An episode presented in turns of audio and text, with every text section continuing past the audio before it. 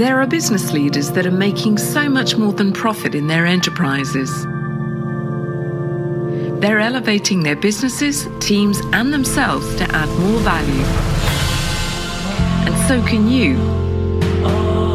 Welcome to the Chris Cooper Business Elevation Show with host Chris Cooper. If you are looking for ways to elevate success while contributing to a better world, you'll want to listen in for the next hour. Now, here's your host, Chris Cooper. Hello, this is Chris Cooper, and a big welcome to the Business Elevation Show on Voice America. And it's wonderful to be back with you again for uh, yet another week. Um, I I wanted just to um, thank my guest last week, um, Łukasz Bryski, um, who was the first guest I think I've had on the show from Poland.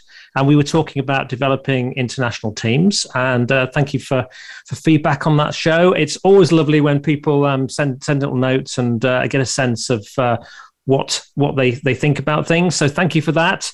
And um, today we've got a, a brilliant conversation, I think. I think you're going to really enjoy this one. Um, we're going to talk about the energy switch with my guest, Peter Kelly Detwiler. And um, I've just been um, reading um, Peter's book, and I've been really kind of blown away by this as a topic. Um, we're going to be talking about something which, uh, you know, Peter describes really as one of the probably the, the biggest kind of initiative we've had really globally in the ha- last hundred years.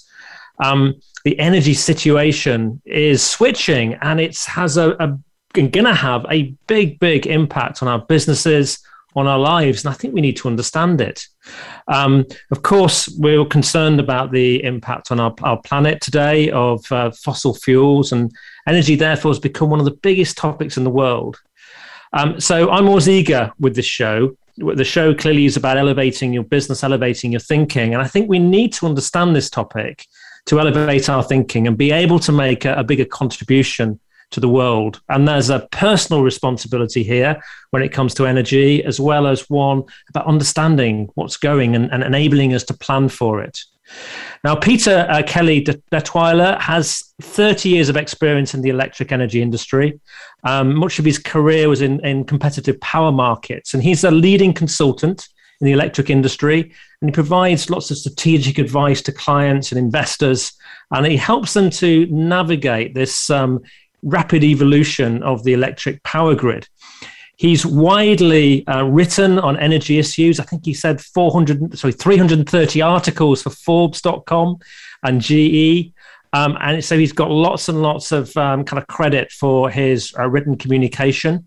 His um, book is on the transformation of electric power markets, the energy switch, which was published by Prometheus Books in June of 2021. So let's have a let's meet Peter and let's just start to understand um, why this subject is so important, is going to impact and is impacting all of us. Um, it's important to for the future of the planet. So a big welcome to Peter. Thank you, Chris. It's a real pleasure to be here. No, you're, very, you're very welcome. Now, Peter, I like to sometimes start with just asking people where they are in the where they are in the world. So, whereabouts do you I hark. Uh, I'm, I'm, from the south of Boston in Massachusetts, uh, right along the coast. I live in a little fishing town, and I, I can actually look out and see the port. And, and you've in our sort of conversations, you've made me feel a little bit um, a little bit jealous because um, you have a you have a pastime in the morning, uh, typically before work, which uh, I can't think of anything I'd probably rather do uh, before work. But tell, tell us what it is that you do to get yourself in a an energetic, uh, as we're talking about energy state and uh, fit for the rest of the day.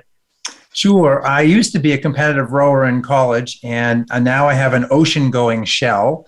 And so I spend about three times a week, I spend about two hours every morning going backwards as fast as I can, which is a metaphor for my existence. Uh, and I fish. So I chase these striped bass, which range in size from as short as 16 inches to the biggest one I've ever caught is 46 inches and maybe upwards of 30 pounds. Wow. And just chase them all around these bays.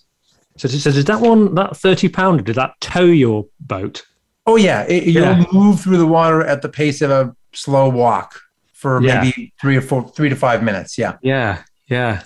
Oh, it must be it must be lovely to be able to do that in the morning. And um, do you do you um, do you have a, a family in uh, in Massachusetts and area? Do you? Uh... I do. I, I have a wife here. She's um, uh, she helps uh, clients um, as I with counseling, and then I have a son who's just moved back. We're helping him to move into Boston this afternoon, where he and his girlfriend will be uh, staying. And then I have another son and his husband down in Buenos Aires in Argentina. Oh, fantastic. So, so tell tell me, I'm I'm kind of intri- intrigued. You know, did you as, as a child did you decide that uh, at some point you wanted to become an energy consultant, an expert in the, the, the, the grid? Was it was this something that um, you, you discussed with your your your friends when you were playing toy soldiers or whatever you were doing? No, I was always interested in the in the concept of limits of you know how big could population grow? How much could we use? I remember as a kid watching all these cars going into Boston, thinking, well, maybe we could hook them up to some kind of a chairlift type of device with one simple single engine that could pull us all in more cheaply and efficiently. So I was always playing with those sorts of things, but I ended up being a German major because I'd spent a year as an exchange student. And then uh, after I hitchhiked through Africa, leaving college, uh, I ended up going to grad school in uh, developing economics. So I worked in Mogadishu's Ministry of Finance for a couple mm-hmm. months, and I worked in Ghana for a year with Catholic Relief Services, and I was a year on the road in 10 countries with Catholic Relief Services, counting bags of rice and auditing books, Rwanda, Burundi, Haiti, Honduras, etc. Oh. And then my wife and I were in Ghana for a year, and then it was a difficult pregnancy, which worked out fine. But I sort of fell backwards into energy because a friend was working in it. And I pretty soon started working for the Cree Indians of of northern Quebec, uh, fighting a large hydro project, and then just learned as I went along. So, so, so it sounds sounds like you've got a you know quite a kind of noble heart as well. If you're you know you're helping people like like the Indians there fighting against a, a hydro project, and it sounds very you know very um, worthy work you were doing in Africa as well.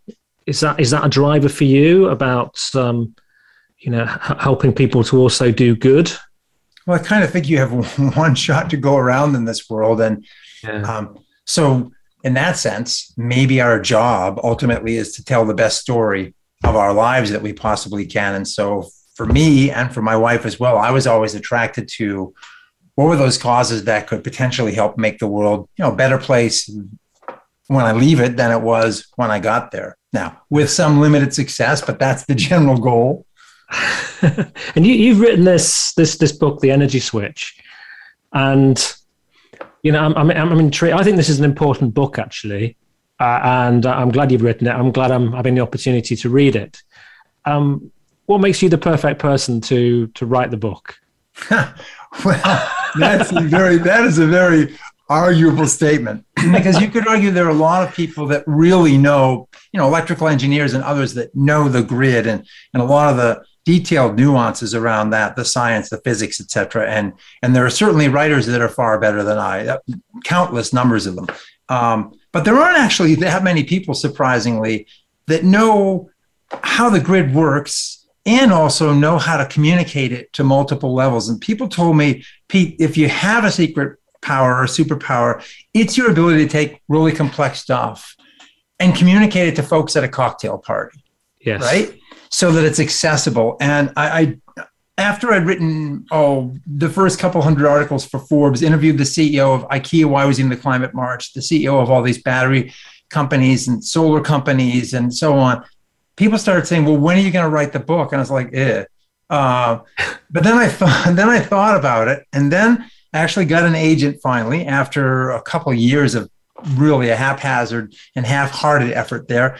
And once I got the agent, then I was in, right? Then she found the publisher. Okay, now you're totally committed. And about halfway through, though, Chris, I remember being in front of the computer typing and going, What am I doing? I'm a German major and a development economist, and I'm writing a book about the transformation of the grid.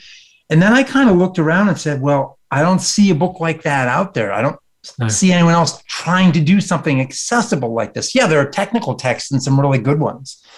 So I thought, all right, let's keep going. And then the beauty of it was I got to interview all these people. And because I'd written all the Forbes articles, I went on LinkedIn and I said to this community, okay, help keep me from stepping in it.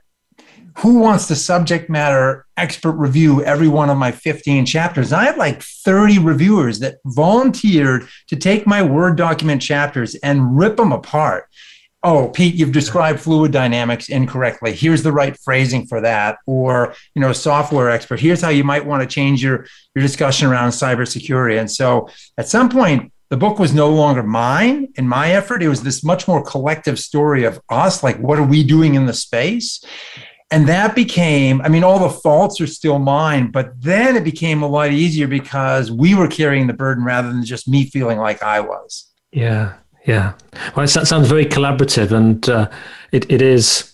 I mean, just thinking about you know, Wikipedia and and uh, a lot of a lot of uh, software and things that have been collaboratively developed, they are far better for that collaboration, aren't they? So it, I, I think it's really encouraging that you've had so many people ripping them apart for you and uh, uh, and ensuring you know, ensuring that there's the best possible book because it's, it's it is an important subject. So, so well done on that. I, I think um, we should also mention. I think it's Wendy Keller, isn't who's your agent? Is that? Yeah, she's fantastic. She's, isn't she? She is so much fun to work. With. She is brilliant. uh, so I want to I wanted to mention Wendy because uh, Wendy, I think I think uh, Wendy would we, we, we, we, we became friends over the years and uh, actually somebody I admire and um, and the fact she said you need to interview Peter um, you know, I, I, knew I needed to interview you before we'd even uh, we'd even met. But she was right. Um, so this is great.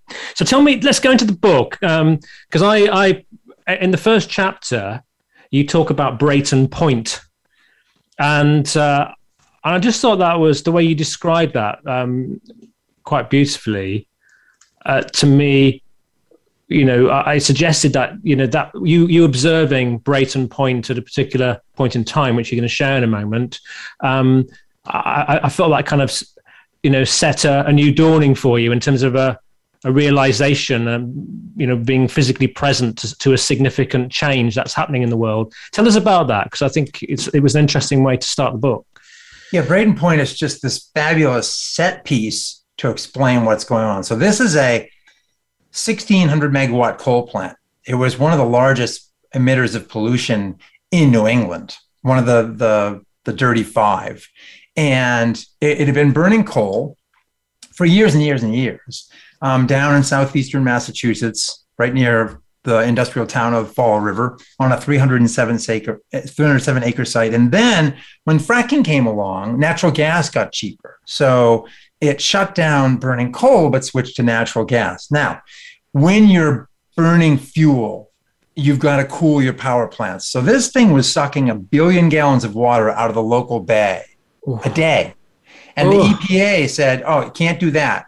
It was once through cooling. So then they went to evaporative cooling, which is a more efficient use of water. But what does that mean? It means you build these massive cooling towers like we're used to seeing outside of nuclear mm. plants. So they built these two 500 foot cooling towers that cost $570 million, this company, the owner Dominion. And so they built these enormous structures. They're kind of graceful looking. I got to walk inside them at one point the year prior to the event we'll talk about. And a company, uh, well, they eventually shut down Brayton Point because they couldn't compete. Um, actually, it was coal. They shut it down because it couldn't compete against natural gas.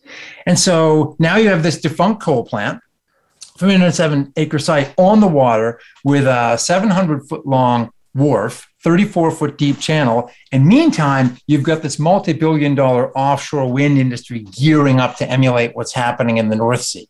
Mm. And Massachusetts and other states making these commitments for 30,000 megawatts of offshore wind, which would be the equivalent of like 15 nuclear plants with dual units. Wow. So, so this company buys this site and they and I'm telling the story about how it's going to be transformed into this wind logistics center. And they invite me in April of a couple of years ago on a boat on a windy day to get on this ferry, and we drive down. And at eight o'clock in the morning, there's this puffs of black smoke at the bottom of these towers, and all of a sudden the towers collapse within say five seconds. This 500 foot tall twin behemoths, 570 million dollars, collapse into this pile of rubble and dust that wafts across the bay. And everyone kind of goes, oh, you know, that mm. collective gasp when you see something like that. And so here's this huge investment, only in service five years, gone in five seconds. And now what happens? It becomes the likely staging ground for a whole new industry, which will connect to the, the interconnection that which formerly hosted the coal plant. And so this massive transformation takes place in a very short period of time. And this old coal plant is emblematic of that whole transition that is now occurring globally across the planet. Yeah, and and, and that's um, I think in, in the book there's, there's it, it, wasn't the only one. I mean, there's been a, a, a lot of these that have also been was it, was it over 500 something like that? Oh, we've been uh, pushing we've been pushing coal plants out of yeah. the equation. I mean, China's sort of the last to go, but the U.S., the U.K., Europe, we've been pushing coal off the table all over the place. Um, partly because the plants aren't economic, and partly because they emit twice as much CO2 as a natural gas plant. Uh, and we simply can't afford to keep them operating anymore in a carbon constrained world where the uh, IPCC is saying, look, if we want to keep this temperature at the 1.5 degrees centigrade Goldilocks temperature we need for humanity and the species we cohabit the planet with to thrive, we can't continue to burn coal no. and all, all, the other hydrocarbons we're combusting. Yeah, I mean, it really um, hit home for me in December 2019. I was working in um, in Konya in Turkey, and uh, and my I didn't realize it was a week before Christmas. Um, I was and my family were expecting me home, and then the plane was delayed uh, uh, for several days. And, um, and and apparently, I didn't. The hotel said to me, "Well, it happens here regularly." And I think the the issue of, um, this kind of smog which came down because I could taste it. And uh, and and Turkey burns um, people burn in their homes. They burn coal, and and I think this um, this smog is a residue from burning coal. And you forget until you go into an environment like that, you know how how damaging it is. You know, I could hardly hardly breathe. I was coughing, and my chest was sore, um, and I had to stay there for you know two or three more days before I could eventually get a flight out. And it just made me realize, know, how I think we're now 1.6% of our fuel energy comes from uh, coal in this country, and, and the air is pretty clear compared to what I remember as a child. Um, you know, you, you forget the impact, don't you? Um, but the world in many places is clearing up. Yes, and the particulates are the worst part of coal. Those really small things that lodge in your lungs and then get yeah. straight into your bloodstream, and and those are a really nasty element of coal plants. A lot have been filtered out in certain places, but certainly not a lot of the world. So, right. coal helped us get where we are as an advanced economy, but now it's time for coal to exit the stage. Excellent. Well, after the break, we'll find out a bit more about the kind of scope of the book and, and uh, you know what are the elements that are really important that we that we understand uh, in terms of uh, organizations and, and also as individuals. Um, what are the things that we need to need to appreciate because uh, the world is changing and uh, in this in this particular area, and it's gonna it's gonna it's gonna accelerate because it needs to. So we're back with you again in just a, a couple of minutes. So do join us after the break. When it comes to business, you'll find the experts here. Voice America Business Network. Would you like to work personally with the host of this show to help realize your potential? Chris Cooper supports business leaders and high potential individuals to achieve greater success in their businesses and careers. Support includes the opportunity to join a high return group mentoring and mastermind program called the Achiever Program. One to one mentoring and coaching, facilitated leader development workshops and speeches. Email info at bemoreachievemore.com to arrange a free, no obligation consultation to see how Chris and his team can help you. We hear it and read about it every day in the news. America is heading over a fiscal cliff. Home prices are still receding and unemployment growing. How can you preserve and increase your wealth in this kind of economy? Tune in to Turning Hard Times into Good Times with host Jay Taylor. Jay will explain the decline of our monetary system and the economy and will give you winning investment ideas and the tools to protect and increase your wealth. Turning Hard Times into Good Times with Jay Taylor can be heard Tuesdays at 3 p.m. Eastern Time, 12 noon Pacific Time on the Voice America Business Channel. If you hear a dog barking or an angel singing, then you know that you are listening to Waking Up in America. Heard every Wednesday at 3 Pacific Time, Valerie Kirkard and all of her friends will bring you powerful and humorous discussions that raise thoughts and give you insight on how to live your life to its fullest potential. Adventure is always a must on Waking Up in America with Valerie Kirkard every Wednesday at 3 Pacific. When it comes to business, you'll find the experts here. Voice America Business Network.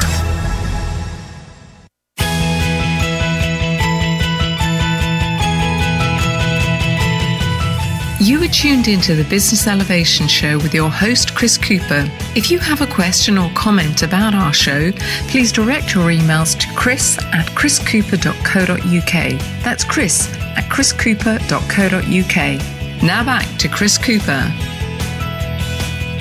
Hi, this is Chris Cooper. I'm with Peter Kelly Detwiler. We're talking about the energy switch. And, and Peter, can you can you just share with us um, you know the scope of your book?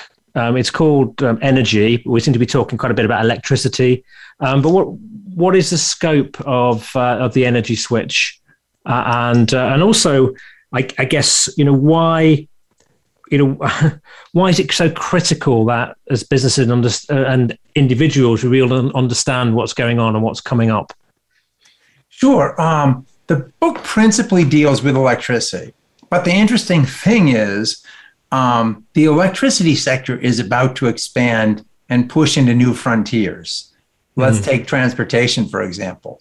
Right now, we're starting to see countries like Norway, Norway sell 80% of their new vehicles being electric, right? And you see companies like VW that just announced that uh, of its 144,000 ID3s that had sold through the end of last month, of the buyers, 50% were new to the brand right? So so and this is all now electricity jumping into and pushing petroleum out of the way. Yes. and and so electric and, and then the next thing that happens is in the cleaning up of the steel sector and cement probably hydrogen comes into the game. And how do we make hydrogen? Through electrolysis green wind and solar assets taking water and splitting it into hydrogen and oxygen. And then uh, that, that hydrogen essentially being used in the industrial sector. So you can argue electricity now pushes into steel making and cement manufacturing. So ultimately, electron takes over the world in, in an energy sense over the next, say, 30 years, 40 yes. years, right?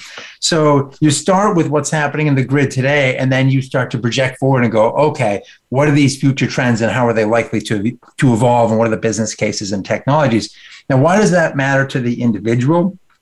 Well, back to Brayton Point, that coal plant that retired and that huge investment that was lost. The pace of change is accelerating, partly because we can't argue with atmospheric chemistry. It's going to be what it's going to be.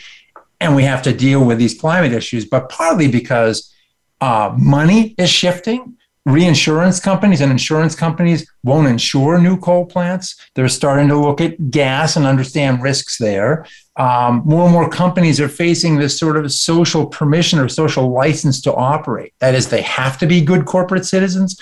So you're seeing many, many companies, the Googles, the Microsofts, many, many others, the GMs, and so on, lining up and saying, we're going to buy green electricity, and by such and such a date, we will be carbon neutral.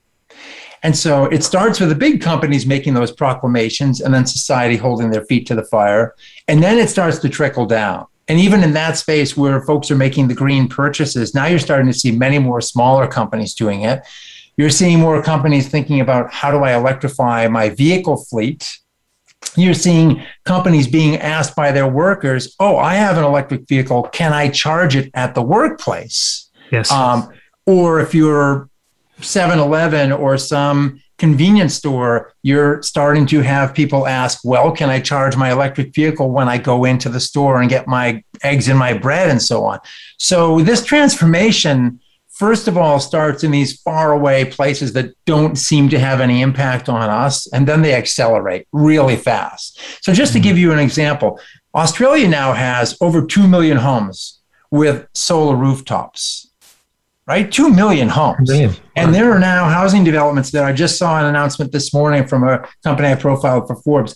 You can get a new house in Australia and in development by uh, solar panels on the roof and a battery that's in your laundry room, and then you never pay the utility.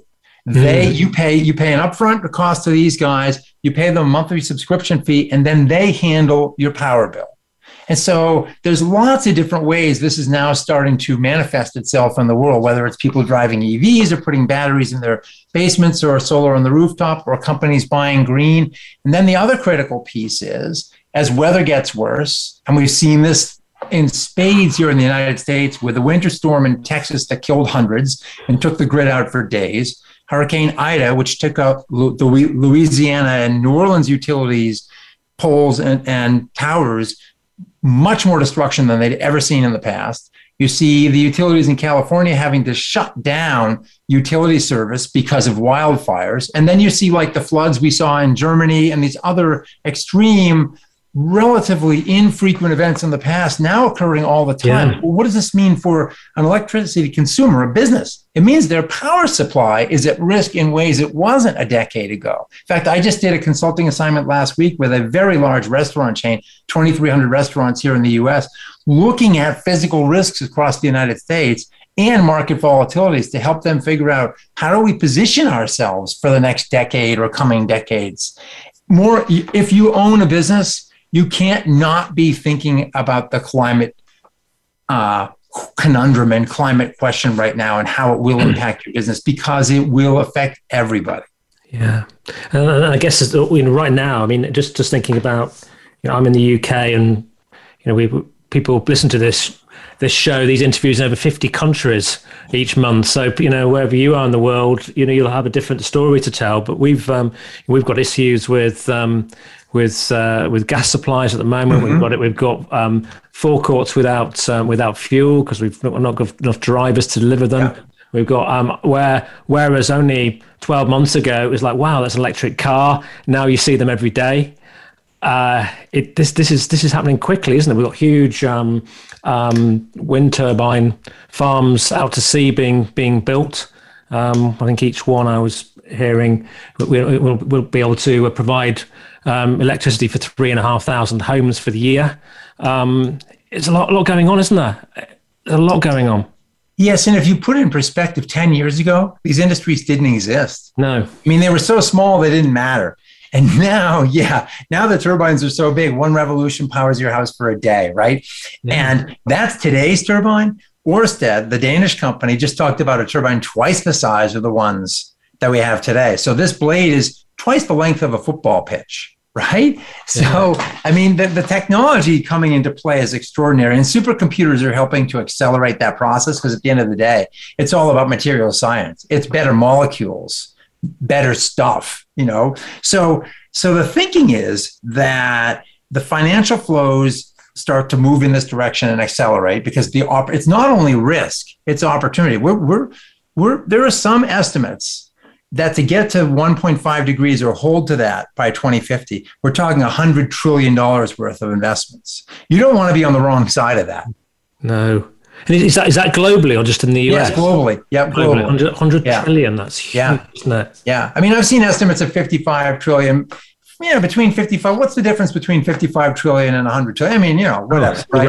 But the number is ginormous. however, however you think about it, it is huge. And so the opportunity, I was interviewing the CEO again for a Forbes piece, Hannon Armstrong, the CEO, and he said, This will be the greatest opportunity in our lifetimes to either amass fortunes or incinerate capital because yeah. the transformation will occur so quickly. And there are going to be a lot of people left stranded gasping on that beach because they made the wrong bets. Yeah. Well, I, I, I you, also throwing up to me. This is probably a, a for, for people individually and, and, and company wide, um, you know, a good direct direction in terms of where to invest your money. Well, I'll say personally, I have an outsized amount of my investment portfolio in these companies, probably because after I've interviewed the, a CEO of a company and I've waited the appropriate time, I've got a good sense of what their business model and how they think. And then it's a bet on individual X or Y, right? And so, yeah. you know, I've got money across in batteries and solar and hydrogen and electric vehicle companies and not too much in any one place. You don't want to put all your bets on no. one place on the table. You want to bet on the table. Yeah. Yes. Yes. Right. So you have to um, have to read through your book for clues then. so your your book can actually directly impact your wealth. Perhaps not just give you a better understanding of um, of, of, electricity.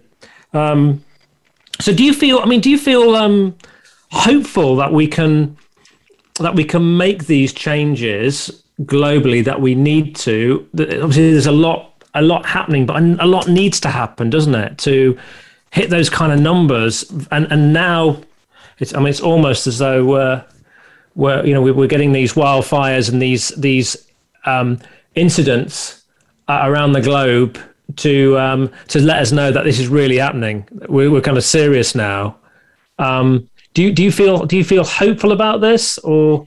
Well, yeah, there's a couple pieces to that. So first of all, if we were to stop everything today, stop emitting more CO2 and CH4, the methane, we'd still see worsening conditions because yeah. you have this, you know, cumulative impact, right? So so there's so, so, there's some challenges there around how do you reverse this flywheel um, and some people are actually talking about negative not just net zero, but negative carbon to, to draw down some of what we've already added to the atmosphere. Because we're already in an unstable place. And right now, the trajectory is getting a lot worse. And so the International Energy Agency, the IEA, says we're going to have to redouble our, our efforts and triple what we're doing today or more to, to hold that 1.5 degree target we're trying to attain. So that's the that's the challenging side of it, right? That's the side that can give one, if you want to be a pessimist, cause for unrelenting despair. But if you also and also the fact that there are still so many people that don't get it, or that they'll do whatever they can to say, well, it's this, it's that, it's not really CO2 that's causing this, it's these sunspot cycles or X or Y or Z, when the correlations look pretty clear to the average person who's paying attention. Um, but at the same time, there's huge grounds for optimism because, as I mentioned, you know, the, industries supporting this are only a decade old. We didn't have a viable electric vehicle 10 years ago no. or an at scale wind farm. Wind and solar now deliver electricity into the grid far cheaper than a new natural gas plant or an existing coal or nuclear plant. They don't pay anything for fuel right? So now, yes, they're variable, they produce at certain times, but now batteries are getting cheaper. And now we have the, the march towards hydrogen. And then there's other technologies like this one I'm, I'm interviewing, interview the CEO, Energy Vault. They lift and lower massive 35 ton bricks made of soil and an emulsifier uh, or an epoxy and essentially they absorb and release power from the grid. There are other companies like Highview, uh, which is in the UK. They liquefy air, and when it expands, it expands 700 times and spins a turbine, and they can store energy for 10 hours, 12 hours longer, right? So if you every time we look into the toolkit to see what we have, we open up the box and the tools are shinier, they're more powerful, they're more cost effective.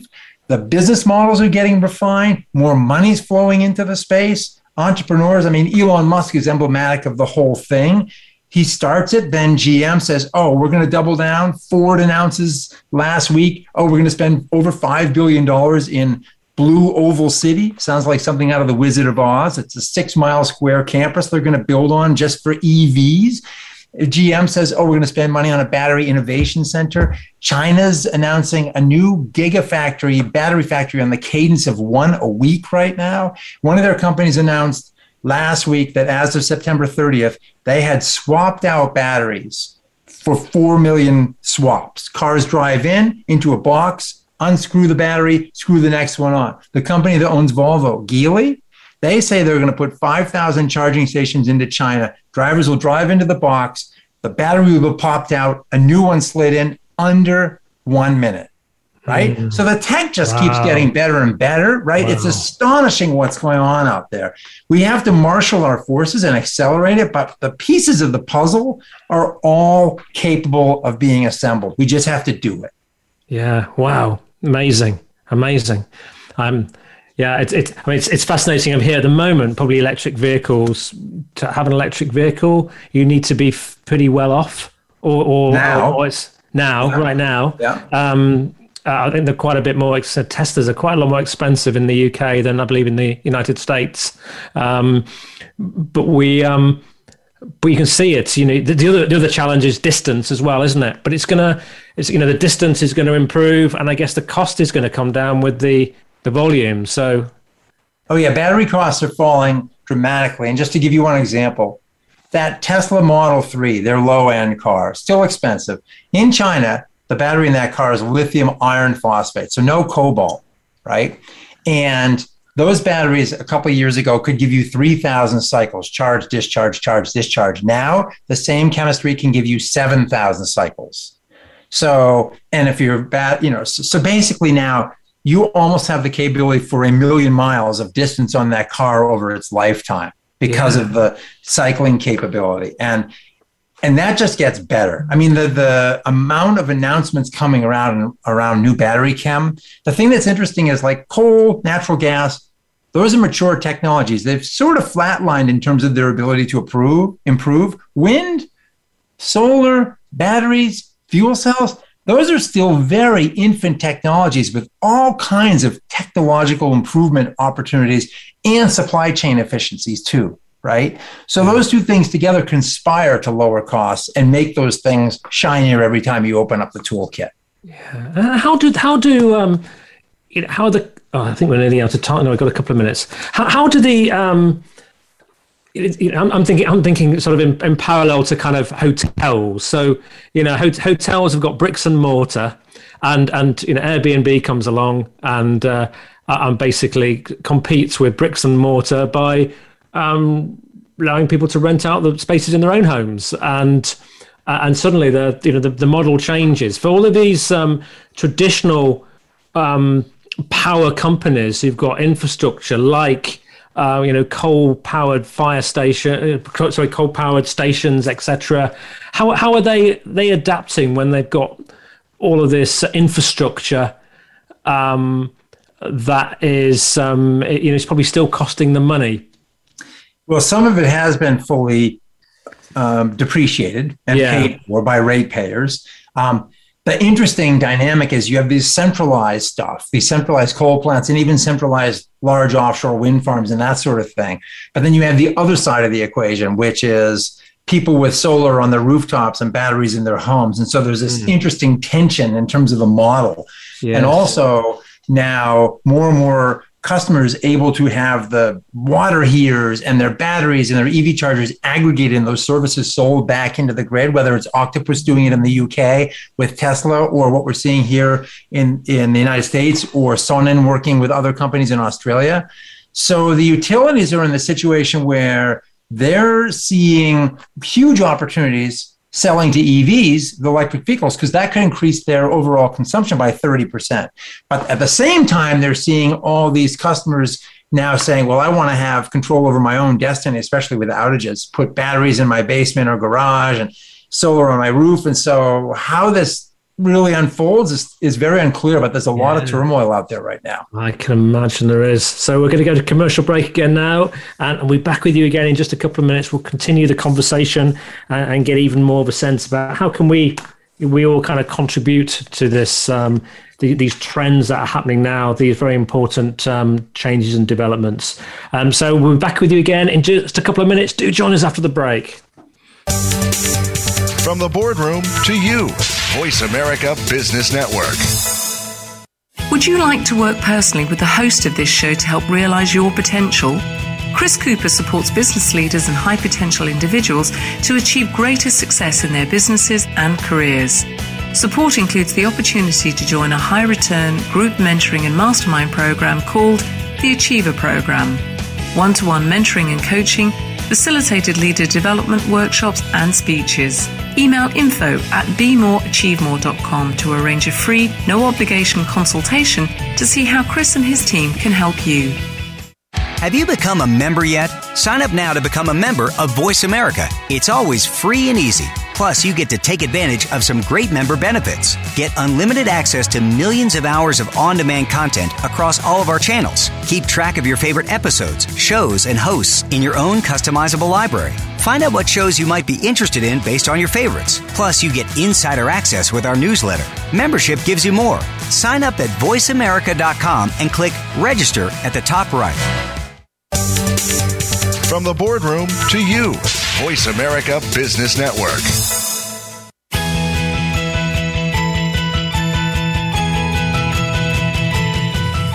You are tuned into the Business Elevation Show with your host, Chris Cooper. If you have a question or comment about our show, please direct your emails to chris at chriscooper.co.uk. That's chris at chriscooper.co.uk. Now back to Chris Cooper. Hi, this is Chris Cooper. We're talking about the energy switch with Peter Kelly Detwiler. Peter, um, you furnished me with, I'll be honest here, you furnished me with a brilliant question uh, during our little, little break. So I'm going to give you give you the credit for it. Uh, and I'm going to ask it because I thought it was, um, it was, it was excellent. And the question was um, what is it? What will a day in the life of the grid and um, a customer look like in 10 years' time? That's a great question. Jesus, that's a hard one to answer. I don't know why I gave it to you, but only one person to um, blame. okay, so here's here's what that probably looks like. All right, so you still have you have let's assume no coal in the grid because we already have that situation in the UK and we're trying to push it out in most places. All right, so you've got a grid now that's dominated by wind and solar resources and a bunch of storage and then a whole lot of assets in the customer premise, right? So in the morning, uh, before people wake up. Demand is relatively low. You might have some gas fired units. Wind is certainly a nighttime phenomenon in many places. So you got a bunch of wind feeding in a little bit of gas. People wake up, turn on their alarm, um, watch TV, make their tea in the UK, make coffee in the United States, and demand starts to increase. But so does the sunshine because the sun comes up at the same time. And so now the, the existing gas plants that were still following that load, following demand, they start to reduce their consumption. And then more and more solar comes into the grid as the sun rises in the sky and you've got offshore wind still kicking in, but there's variability. So, what happens then? How do we deal with the fact that these resources are variable? Well, there are prices in some markets every five minutes, sending signals to all the assets on the grid. There will be big batteries, huge batteries and other resources out there that take these prices and go, oh, here's a great opportunity. Prices just went really, really low because there's lots of solar power. I'm going to charge up right now because I know in the evening when the sun goes down, society is going to need more electricity. So then I'll release power back into the grid. I can get it really cheap. I can probably double my economic return if I sell it in the evening. Meantime, you've got all the solar on people's rooftops plus the utility scale stuff. You have your electric vehicles charging up. They're charging during the middle of the day because it's cheap to charge in the daytime. When people drive home at night, they don't do it today, but 10 years from now, those vehicles will know what's the price of power. And they'll also know how far is that customer likely to drive tomorrow. And if the customer opts in, that battery in the car, because it's just a battery on wheels, will sell power back to the grid and get paid for that. Right. And, and then all the assets, your water heaters in your homes, they're just big thermal batteries that hold water in an insulated tank. They'll know when to warm up that water so that you have your showers at the appropriate time. Now, you need the right grid architecture for this. You need the right signals and you need all these if then statements. But to give you an example of something that's happening today, in the port of Rotterdam, there are roughly 30 industrial and commercial customers there. And last October, in this thing they call a microgrid, where there's some generation locally and some storage locally and solar on the rooftop, and then all these end uses. They, over the course of a month, with all the end using devices that know what's going on, transacted 30 million transactions in this tiny port of Rotterdam, all tracked by blockchain, right? With these if then, if the price does this, my asset responds in this way.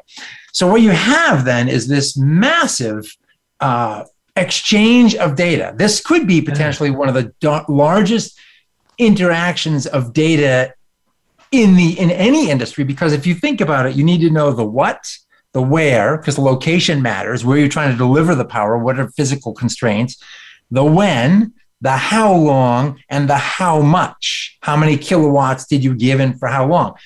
So at the end of the day, yes, there are physical activities going on across the grid, but then you have to track it all with GIS and know the what, the when, the where, the how much, how long, and how much it's worth, and then compensate everybody as a consequence.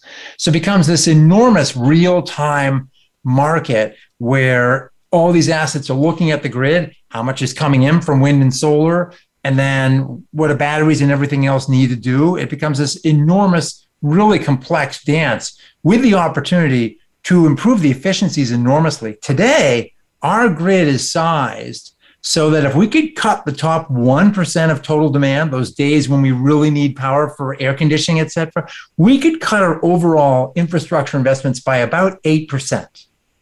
So if we can make all those assets respond more efficiently, that provides the opportunity. That's all gravy. That's that's money that can be spent elsewhere. And if we could take the top, say, 10%, we could cut costs by 25%. So there's a huge opportunity to make the grid more efficient by creating this symphony of responsive assets. Wow. So there's this, this whole whole piece about um, sort of the the the the, in, you know, the, the infrastructure and the and the mix of it to be able to deliver the value that we need in terms of the energy um, from a in ways that don't pollute. But there's also a, a massive opportunity for efficiencies through through things like big data and technology. Yeah, absolutely. With the customer participating in either reducing their costs or sometimes even making money. It's yeah. called transactive energy is, is the phrase for it. Yeah. So, so, so, I mean, that's really interesting. Just, just putting um, thinking about the consumer at the moment. Should we be you know, should we, be, we all be at the moment looking to, if we can afford to, invest in technology like solar panels, like electric cars, like um, you know, different heating systems, and in my country, you need insulation because it's uh, it can be pretty chilly at times. Mm-hmm. Should we, should we should we all be taking a personal responsibility to play our part in this? And if so, where should we focus our attention? Because uh, it can be a bit. Sure. Uh, the first place always is to start with energy efficiency, and it's usually lighting and you know there, there's a, a, ladder. There's a hierarchy of benefit cost investments. Yeah yeah yeah. The first thing is if you still have an in- incandescent light for for goodness sakes get, rid, of it. that's just a heater masquerading as a light source and yes. you know switch over to leds but yeah. and then things like you know insulation typically you do that when you're going to do build a new home or you're doing a major rehab because it's i wouldn't propose that we should go with and pull down your three paintings behind you chris and and tear open your wall to re-insulate that's not probably cost effective well, my, but, my, um, my, my, house is 1865 so we have a, yeah. we have we tend to have older house some older houses over here than so uh, you yeah. know, that you know my house is uh, is quite a challenge actually in terms yeah. of insulation yeah, my old one was too. It was built in 1742. Oh, yeah. Wow. Seaweed. Yes, yeah, seaweed, because I'm in a coastal town. So yeah. seaweed from the shore and pack that into the into the rafters and everything. so, um, so anything has a better R value than seaweed. Yeah. Uh, but yeah, I mean, certainly the thing is to look at what's your energy bill. Consultants can help. Um, solar certainly in, in areas can be cost effective depending upon what your avoided costs are, how much you're paying for power, what kind of subsidies you're getting, that sort of thing.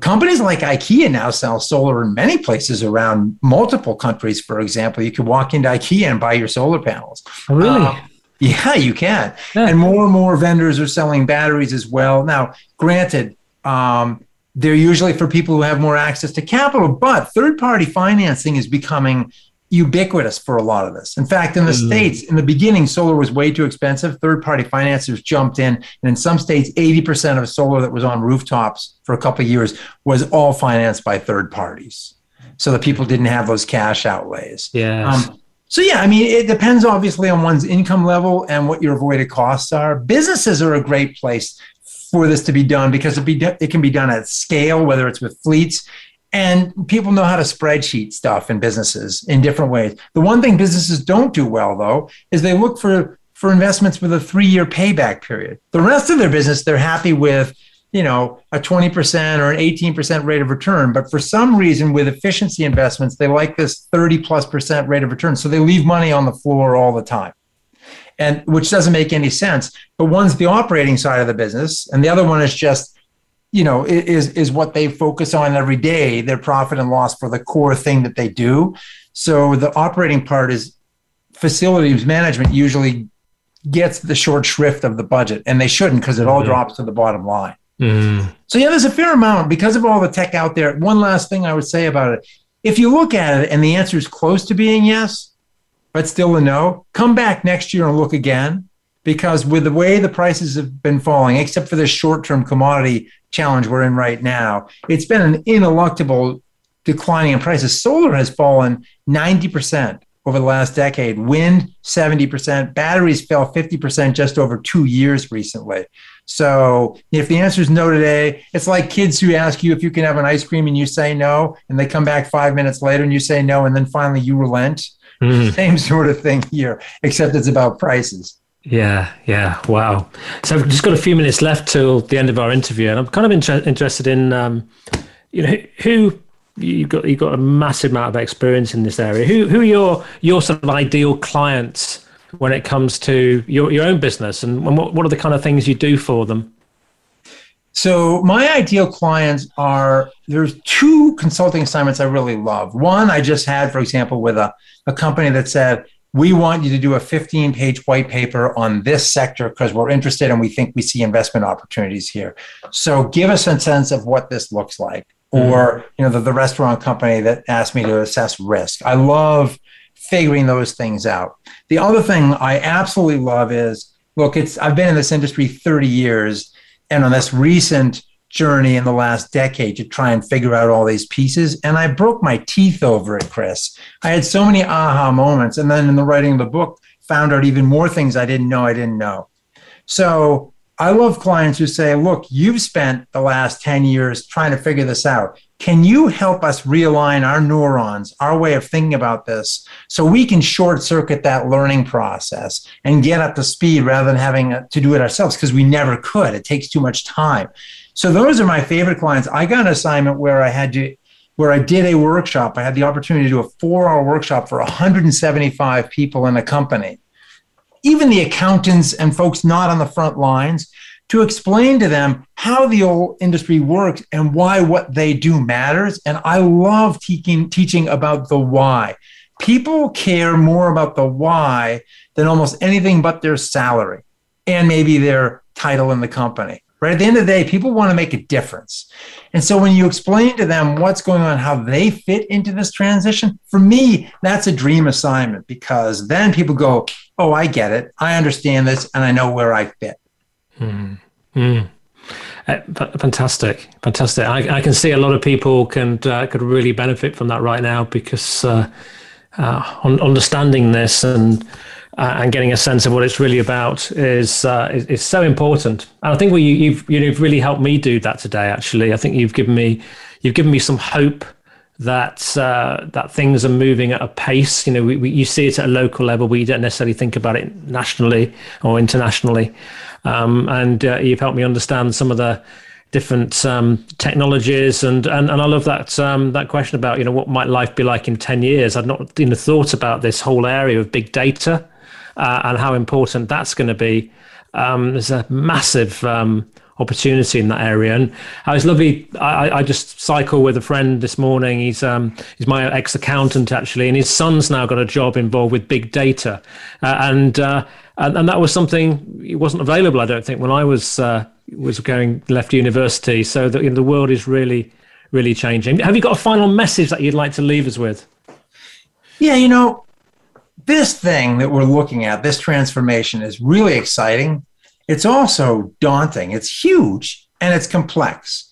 And it's critically important. I loved when Boris Johnson, your prime minister, said that the world is not a, a toy to be trifled with, or mm. some phrase he said like that at the UN. And, yeah. and at the end of the day, we have an opportunity to get in front of this thing and to treat it with a sense of abundance uh, and focus on equity for those who've been left behind. We have a chance to remake our energy economy in new ways and that's that's a moral call to action at the end of the day what we do now um, we, we we do it out of the profit self motive but eh, but we also have to be driven by love for generations of people we will never know yes, yes. who either will be grateful to us for having stepped out in front of this moving dynamic and done something about it or curse us with despair because we didn't have the wisdom to do what needed to be done at this critical juncture in our human development. And so that's, that's the choice we make today and tomorrow, not only with the things we buy and how we behave,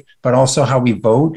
And in fact, all of our human interactions. This is a yeah. slow motion unfolding story that is perhaps more critical than any other story humanity has ever told.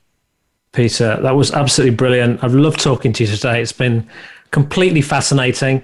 Um, so, you know, if you want to find out more um, about uh, about Peter, go to peterkellydetwiler.com. Go and buy the Energy Switch. I think it's a must read. Um, if you're if you're interested in this area of sustainability, you're interested in understanding what's going on in this area for your business, for yourself. I think it's a must read. Peter, thanks so much for joining us today. It's my absolute pleasure to be here. Thank you, Chris. And thanks for Wendy for such a great recommendation.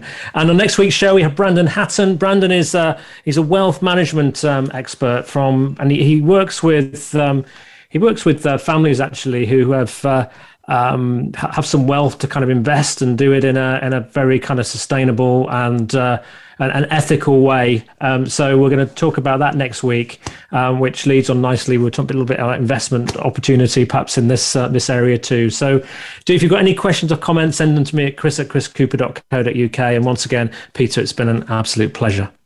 Thank you.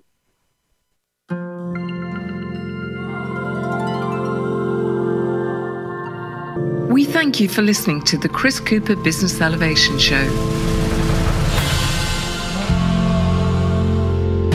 Please join your host, Chris Cooper, again next Friday at 8 a.m. US Pacific Time on the Voice America Business Channel.